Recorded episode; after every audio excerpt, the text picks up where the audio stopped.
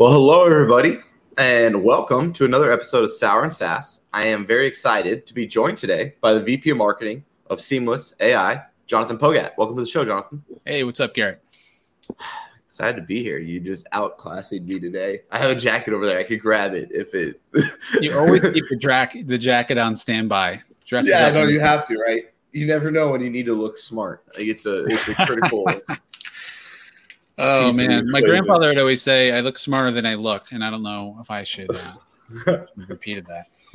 no, no, man. Well, it is sour and sass. We're gonna try something new. We're gonna start with sour candy, and then we're gonna get started. You ready? All right, let's go. Um, funny story. My nine-year-old, I think, ate that, so I have some toxic waste. Is this fair? Yeah. Oh yeah, you're good. That's it.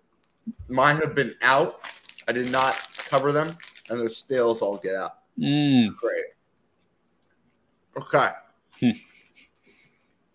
So let's start with a heavy hitter. No, I'm just kidding. But horrible. Oh yeah, it gets worse. Um, why no content in the menu?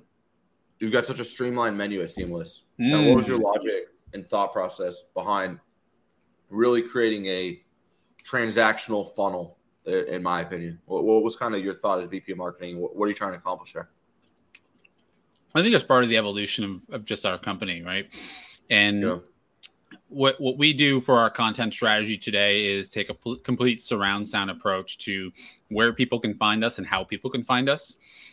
So we are very heavy on LinkedIn. Uh, we take a mm-hmm. founder led approach to our LinkedIn strategy. You'll see Brandon Bornancin on there multiple times per day throughout the week, uh, making the most of that platform. Uh, we help support, of course, through our seamless content.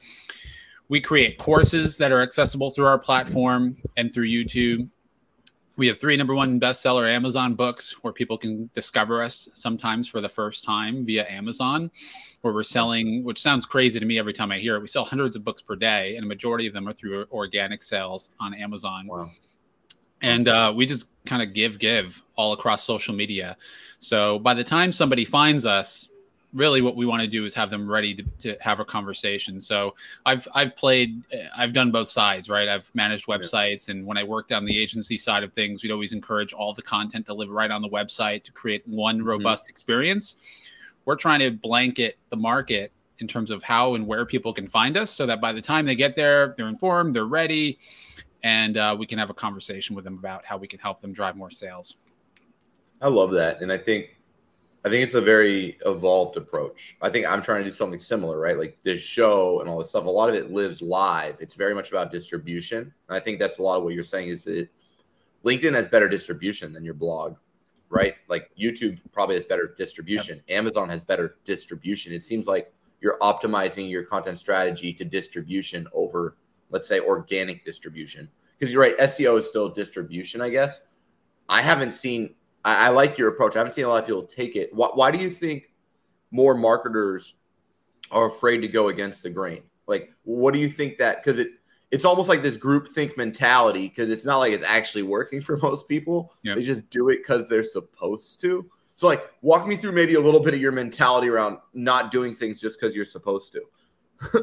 I think that's a great question. And we have a podcast too, by the way. So that's another distribution channel, right? Yeah. I think where a lot of marketers get really stuck is that they're trying to measure everything. They're trying to measure everything down to an MQL, right? Like where where did Jonathan yeah. come from? Yep. Right. And if that like doesn't this. show up on a report, then it's going to be very hard for them to justify to their C-suite, their CEO, and their board, right? Whoever whoever the stakeholders are. I gave you a dollar. How much money did I make? And you're like, I don't know if yeah. it was a dollar. Like where'd the dollar come from? So I think a lot of it starts honestly with the leadership, right? And and the mentality and uh, having a team that's bought into marketing. I think you have to be sold on marketing first to be, yeah. you know, ultimately get sold on sales and where uh, customers are coming from. Because the podcast, who came from the podcast? It's not showing up on my dashboard, yeah, right? Luck, right? Good luck on trying to do um, podcast attribution right who, now. Who bought a book from Amazon? Good luck trying to get any data from Amazon. Yeah, connecting the dots between yeah. Amazon book sales and demo requests, right? Like, good luck. You, you don't, but where where that does show up though is it shows up in very personal emails to our team, to our CEO. It shows up in the in-mail box, right? We we get in, in mails probably about 75 to 150 in mails per day to Brandon's inbox alone, from customers, from prospects, people that aren't customers, right? But that are in sales saying, like, wow, I read your book and it was so insightful. I got so much information out of it that uh, it helped turn around my pipeline after a few months. That's where it wow. shows up, right? It shows up in CS, in our team, in our email and retention rates. It just doesn't show up as a one to one attribution, but we know it's impactful because we see it, we hear it, and um, we're going to keep doing it. So, Jonathan, conversely, let's play devil's advocate just for a millisecond because I actually totally do agree with you. Mm-hmm. If you're not doing things that you can directly attribute to ROI, which you're not for most part, like I do see your strategy and you're not, how do you get approval? Is that just like, and let's assume you don't have a CEO with a massive LinkedIn following who mm. happens to help marketing out by writing books or doing live shows in this case or whatever that is, right? Like, I think you're talking to a guy as CEO is totally bought into marketing. Yeah. I've found that most of my customers, that is not the case. So if someone's listening to the show right now, they're like, yeah, Jonathan, this is great. Your CEO, though, does LinkedIn every day and has like 2 billion followers. So of course it works. What about right. me where you know my ceo isn't really into marketing and i like how do how does someone make a business case for non-attributable concepts that will grow revenue in your mind yeah i think you have to start building the business case and you do have to tie it to a goal in some way or another right and, yeah. and even though it's not going to be directly attributable the, the goal behind it could be hey i have a, a great strategy for uh, landing and expanding accounts right we're going to create this new podcast where we interview the the dms from our our best customers and we're going to get them even more bought in at my company. Yep. That's just one idea, right? And you can spin off a podcast right that and have it deeply rooted into a goal, right? And that goal could be retention or churn mitigation or something well, we're like look that. Look at the trailing 12 months of demos. And what, after we publish the Amazon book, we're going to see if demos go up. And once again, try to tie that back, let's say to demos or whatever that is. And there's sure. ways to attribute it, even if it's not like what was the value of the podcast directly or what was the value of the Amazon book one to one. We can still use blanket KPIs and then measure them against historicals, right? A hundred percent, a hundred percent, right? And those things can also become sales enablement tools for your mm-hmm. sales team to go to market to help increase uh, pipeline, right? To help shorten sales cycles, to help get more business from your competitors. It all works, right? So, like, yeah. we're, we're not doing all this stuff because it feels good. We're doing all this stuff because we know at the end of the day, right, it's going to help our sales team close more deals. It's going to help retain more customers. It's going to help bring net new people to, to, to Seamless, right? And, you know, we wouldn't be doing all this stuff if it wasn't driving more users, driving more demos, uh, you know, yeah. helping out with uh, sales enablement and with our CS team, you know, with retention. I love that. No, no, no I, I'm right there with you. Now, you have another thing I've never seen before. Now, first off, are you ready? Oh boy, let's go. I already have it lined up. Oh, I can barely even bite these off. They're so stale. the, um, so you have like the world's, I think this is actually in Guinness somewhere, longest demo page. So can you walk me through? It obviously works, but it like totally reminds me of like a ClickFunnels like mm-hmm. landing page that I would see if I was if like you were selling diet pills, but you're selling like sales software and it's working. So walk me through why once again you kind of zig while everybody else is zagging and what you're doing on the demo page. Yeah, to start off, you're right. The second one is worse, which is weird. Usually the second anything is a little bit better than the first, but um, in this case, it's not. So the demo page. Um, so what we're trying to do there is cater to as many personas as we can, or, or uh, actually conversion based actions. Many right? blocks, right? I'm not ready because of this. I'm not ready because of that. Exactly. I'm, I'm not quite right. convinced because I haven't heard about this yet. Yep. If if you're one of those people that are just ready, you want to get to the demo, don't show me any BS, right? I just want to get to it. We've got that, but we also overwhelm with social proof as well. For somebody who wants to do a little bit more research, maybe not quite ready, we do give them the opportunity to check out our case studies, right, which we call President's Club. Anybody that's sold six or seven figures with Seamless, you know, we'll interview them, get more content, by the way, and then we'll, uh, you know, use that on our sales pages. But uh, we include all of our social proof. Anything that anybody would need in order to make a better decision when it comes to seamless, it's there. So you don't want to scroll, great, don't just book a demo like you normally would, right? Like a normal like your everyday SaaS company would do, right? Your form yeah. on the right, your copy on the left. But if you're not quite ready yet, you know, we give you the opportunity to shop us while you're still on the page. Now, I don't think you're in risk of other people just copying here because I do think it's that innovative and it's that disruptive to like what people think is quote unquote good branding. Yet, nothing that matters if it makes you money or more money. Have you tested it? Like, how did you land on this spot? I guess is what I'm curious about. Like, how did you get to this type of landing page, or did it was that initial concept, or like what was the evolution that got you here? Because I think that's as equally of an interesting story for the book of demo. Yeah, exactly. Because I'm just yeah, like well, curious, like how you got there. Like, did you just was that like a raw idea one time, or did you evolve to it, or how'd that happen? It's an evolution with everything, right? Yeah. At first, you start off with what everybody else is doing, which is a, a form. exactly, right. You know, yeah. it's unfortunately that's where a lot of that's where you start off, and you should actually, right? Like, what's yeah. working for another company that you think that you can borrow ideas from? Yep. Right. Um, and and with average actions, you you typically will end up with average results, which might get you off to the races. Yep right? Uh, but then you're always looking to beat yourself. You're always looking. Then you're looking to be, you know, uh, the, the, rule or the exception, not the rule. I think, right? Yeah. And um, that's where you start to innovate a little bit more, right? We obviously learn a lot from other companies out there. We learn a lot from other industries as well, which has always been in my back pocket, especially having an agency background. Like when I worked in yeah. EDU, we learned a lot from healthcare. When I, you know, yeah. when I worked with technology companies, I learned a lot from uh, these more entrepreneurial startup companies, which were a little bit scrappier, that had a little bit more mm-hmm. innovation because they could they could afford the risk. Yeah.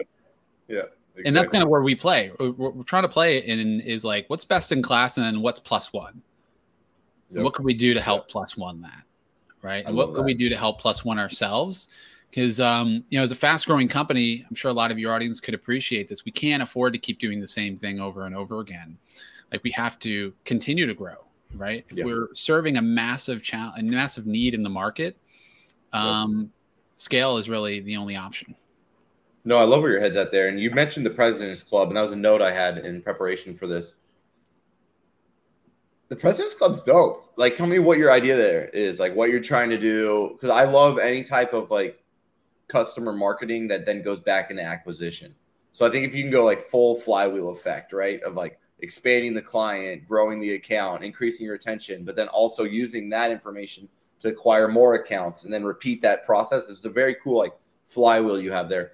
Um, tell me more about what you're trying to do with it and kind of how why you came up with this and, and, a little bit more about the President's Club.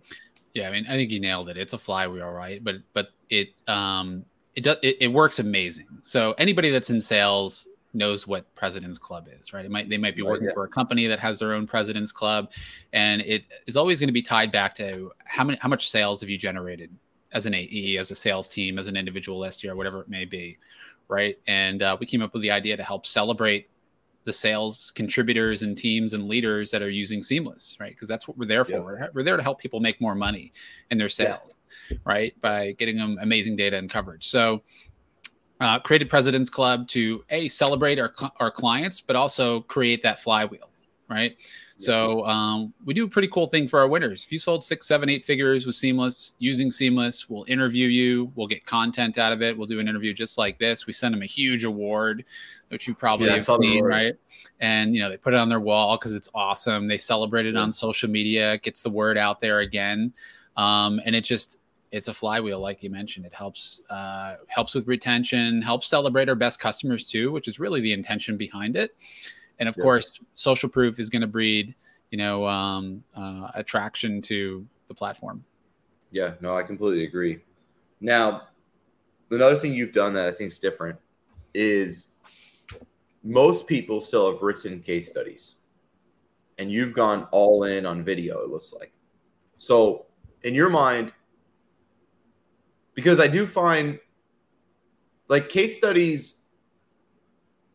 I totally agree with video, but it's hard in my mind because case studies are such like a distributed asset off of your website. Like they're very much like people sharing PDFs to some like person who they have to get approval from and yeah. that it makes it look like they covered their butt and so they like checked out this case study that Susan sent them and you know Jill felt good signing off because of it. You know what I mean? Like I feel like it's very much like this kind of like risk averse like asset that people use internally to buy things. Like, look at they they worked with these people. Look, it's a case study.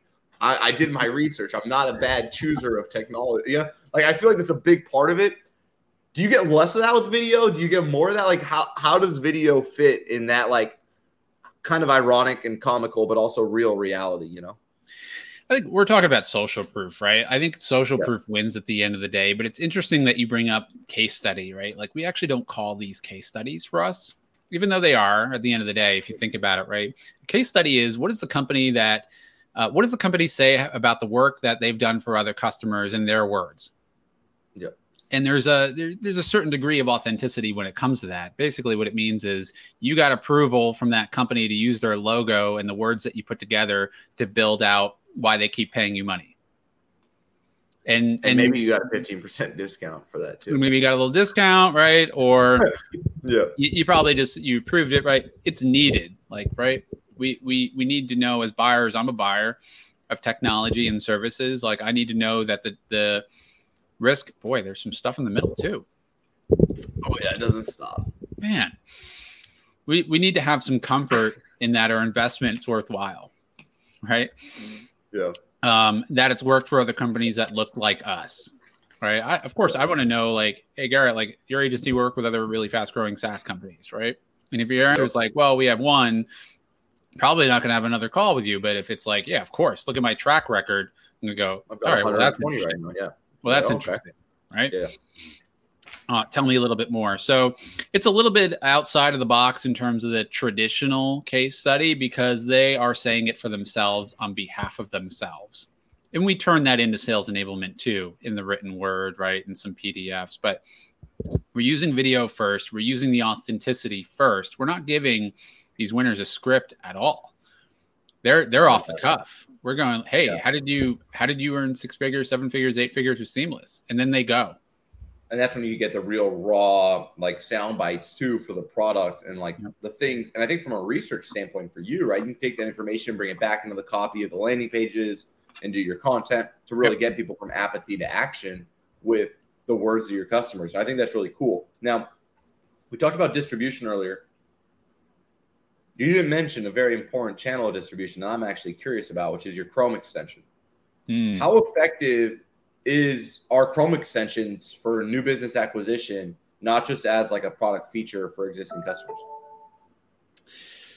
Boy, that's a good question. I mean, our Chrome extension is where the magic happens, right? So that's like one of your competitors did a pretty decent job growing their business and data with a uh, extension. So I'm well, very curious. if you have a service that works anywhere via Chrome extension, you have to go all in on that right? It's how we browse these days, right? Like it's not a it's not an anomaly to have it's users. not nice to have anymore in your mind. If you're a if you're not if you're a browser, like if the job to be done using your software is done in a browser, you need a Chrome extension, in, in your opinion. You have to have it. Plain and simple. I love to hear that. Well, what does it do for you? Why, why do you need to have it? What, what in your mind as a marketer? I know what it does as a product user, but maybe give me that whole like thing of why Chrome extensions are so critical. Well, it's the experience and it's the workflow and it's the time savings, right? So you always have to think about things in the lens of your customers and what they can do with that Chrome extension to make their lives easier, move faster, build pipeline faster, find contacts faster, right? Like we don't always want to log into a, a separate platform to do the things that we want to do. Chrome extensions with me everywhere I go. So it's really about the user experience and the results that users can get, customers can get by using that. So if you have the opportunity to build a Chrome extension, or if you haven't put much weight into the Chrome extension, I would go all in on it because that's how we're using, that's how we're browsing the web these days. Now, is that just because your industry and your vertical and your persona expects it, like to play, I guess, conversely, mm-hmm. right? Because Datanyze, I remember back in the day, Datanyze, I feel like kind of started this. Like Datanyze had the Chrome extension, right? Yeah. And then you started to see reach out. And then you started to see seamless. You started to see all the different Chrome extensions, outreach.io's extension, right? Like all the players who service sales, Chrome extension is like a huge part. Now, if you just go over like two inches to the left, HubSpot, what's their extension like? I don't really. What's Ahrefs extension like? What's SEMrush? What's so like? In other words, you and I as marketers, we don't really use Chrome extensions, yet salespeople live and die on them. So, do you think it has something to do with the sales industry as well? Or kind of what's your take on that? I think if uh, if you really think about it, it's what can you do? What would this look like if it were easier? And if a Chrome extension is the answer to that, then that's what that's you do. That's yeah, really it's it. like keep it simple, right? Like, is there a better way of doing this? yep, that's it. I think that's plain and simple. You know, what would this look like if it were easy? Is there a better way of doing this? And if a Chrome extension is the answer, you do it. Like I use Built With on every website I go to because it's just yep. so easy. Same. Like, yep. You just hit the I button, right? Too, right. I still have those. Like I have detailed, which is like an SEO Chrome extension, is like a better version of the Moz bar in my mind, but it's the same. Yeah like idea, right? And so some people like I used to use that Moz Chrome extension forever. I don't know if you remember that one. I do. But that was that was how like I would get their domain rating or their page authority or something. Yeah. Um. Now, pricing. It's not in the menu. It yep. is in the footer. Why? Like, why, why not in the menu? I imagine if you throw that thing in the menu, it's going to be like your most trafficked page. So, kind of, what's your concept of the buyer journey and kind of not having it apparently start with price or making price something you have to seek out? Yeah, I know that's a big topic. the The reason is because not not everybody fits into a package, right? If you think about um, companies that are 11 to 50 compared to companies that are 500 plus. Like the need the data needs and the workflow needs are just going to be so vastly different across them that there's no way to put that into a bucket when it comes to data these days right? An enterprise salesperson ae enterprise ae compared to a high transaction saas ae very different data needs very different workflow needs very different integration needs. And and because of that it really does require you know some sales intervention there or some consultative uh, um, conversations around like what's really the best thing for you?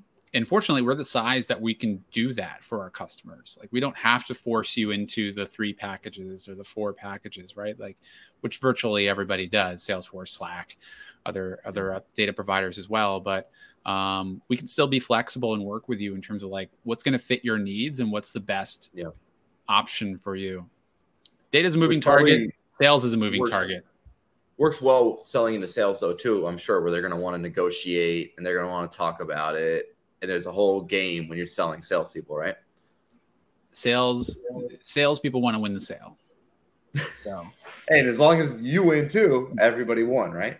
Yeah, exactly. I mean, uh, that's that's also part of it, right? It's like we want to yeah. we want to do what's right for our customers at the end of the day because we want to hold on to them and do right by them for a very long time.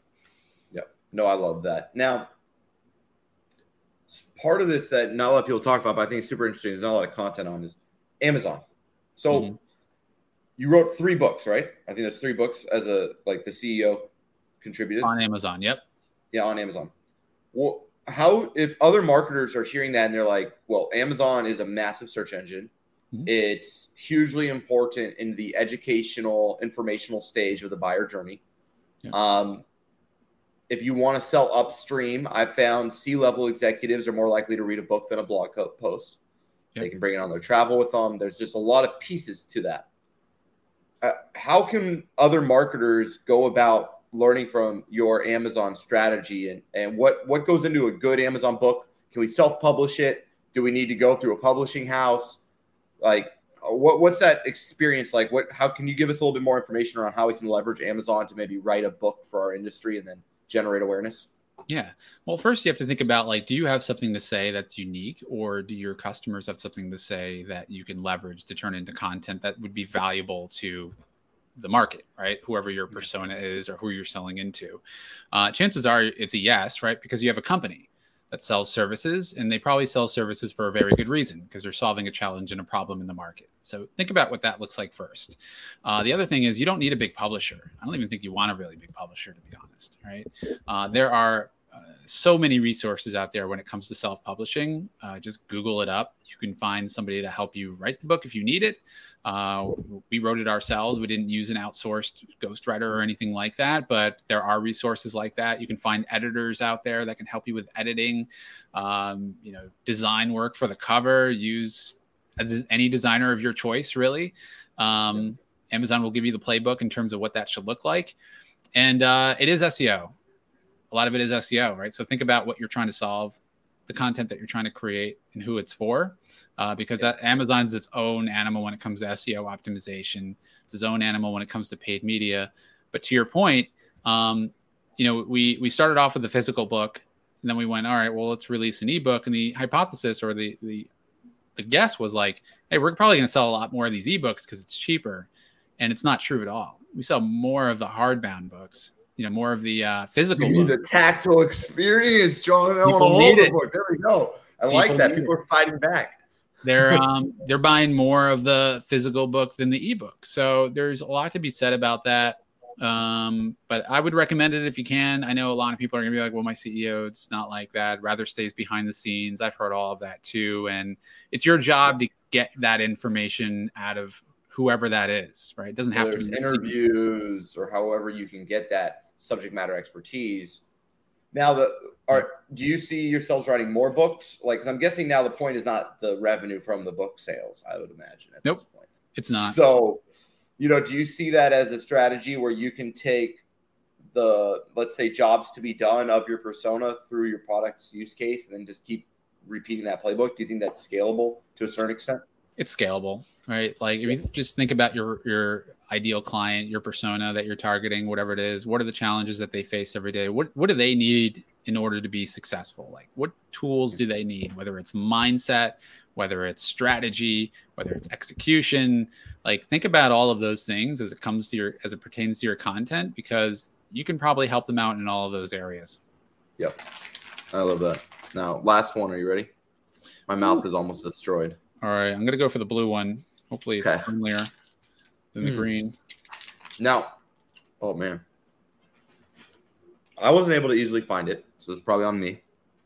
But after the more we've been talking this interview, the more I'm going to learn about Seamless, the more community becomes such a critical part of the strategy if I'm sitting in your seat.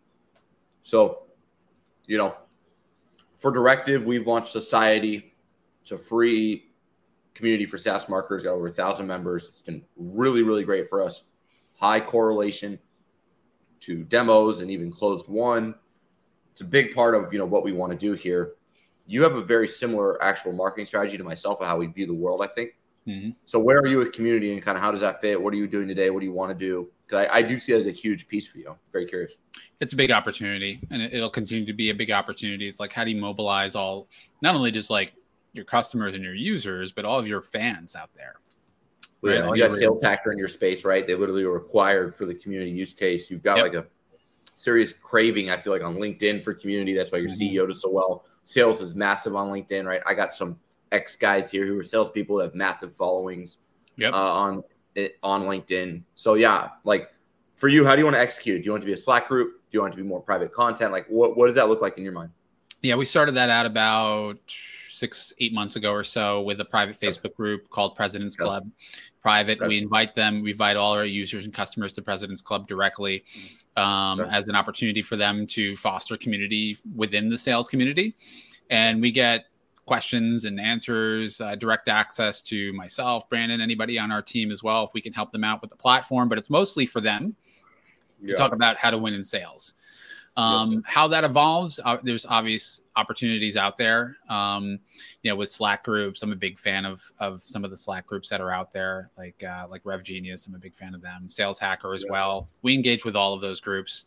We're part of all those groups. Um, LinkedIn just came out with their be- beta for product groups, which I think is okay. super interesting. That we're you know testing out uh, while they're in beta to see if it's viable. I've not been a big fan of LinkedIn groups, but yeah, know, those kind of stunk, but they have such mm-hmm. good distribution right now on their channel for creators that if that could get you some like being a first mover, if that could get you an advantage, I think it's totally worth exploring, right?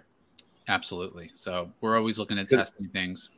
Yeah, when LinkedIn launches new features, I found that they juice them. You know what I mean? Like they really juice those features. Like if it's going live on LinkedIn, they're gonna juice it. If it's the new product group, they're gonna juice it. So I love where your head's at, man. That's really smart. Now, in closing, uh, can you maybe give anyone who um, is listening just a quick uh, elevator pitch on how Seamless is different than the other kind of data providers, and then we can wrap up.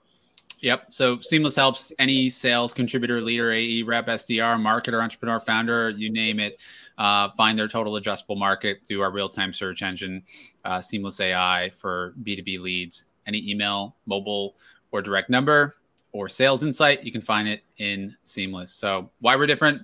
Uh, we we pride ourselves in a real time uh, technology uh, search engine for B2B contacts. So, not a database that updates every month or every quarter, real time every day. Sales is a moving target. People are working from home, changing jobs, especially in sales. So, uh, that's why you know we we kind of lean in on the search engine aspect of our business.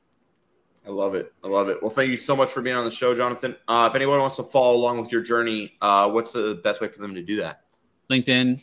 There you go. You got it right there. LinkedIn, Jonathan Pogat. Awesome. You hit me up on awesome. Twitter too, Jay Pogat. Hell yeah. Well, hey, thank you so much for being on the show, Jonathan. And that's another episode of Sour and Sass. Uh, thanks, everybody.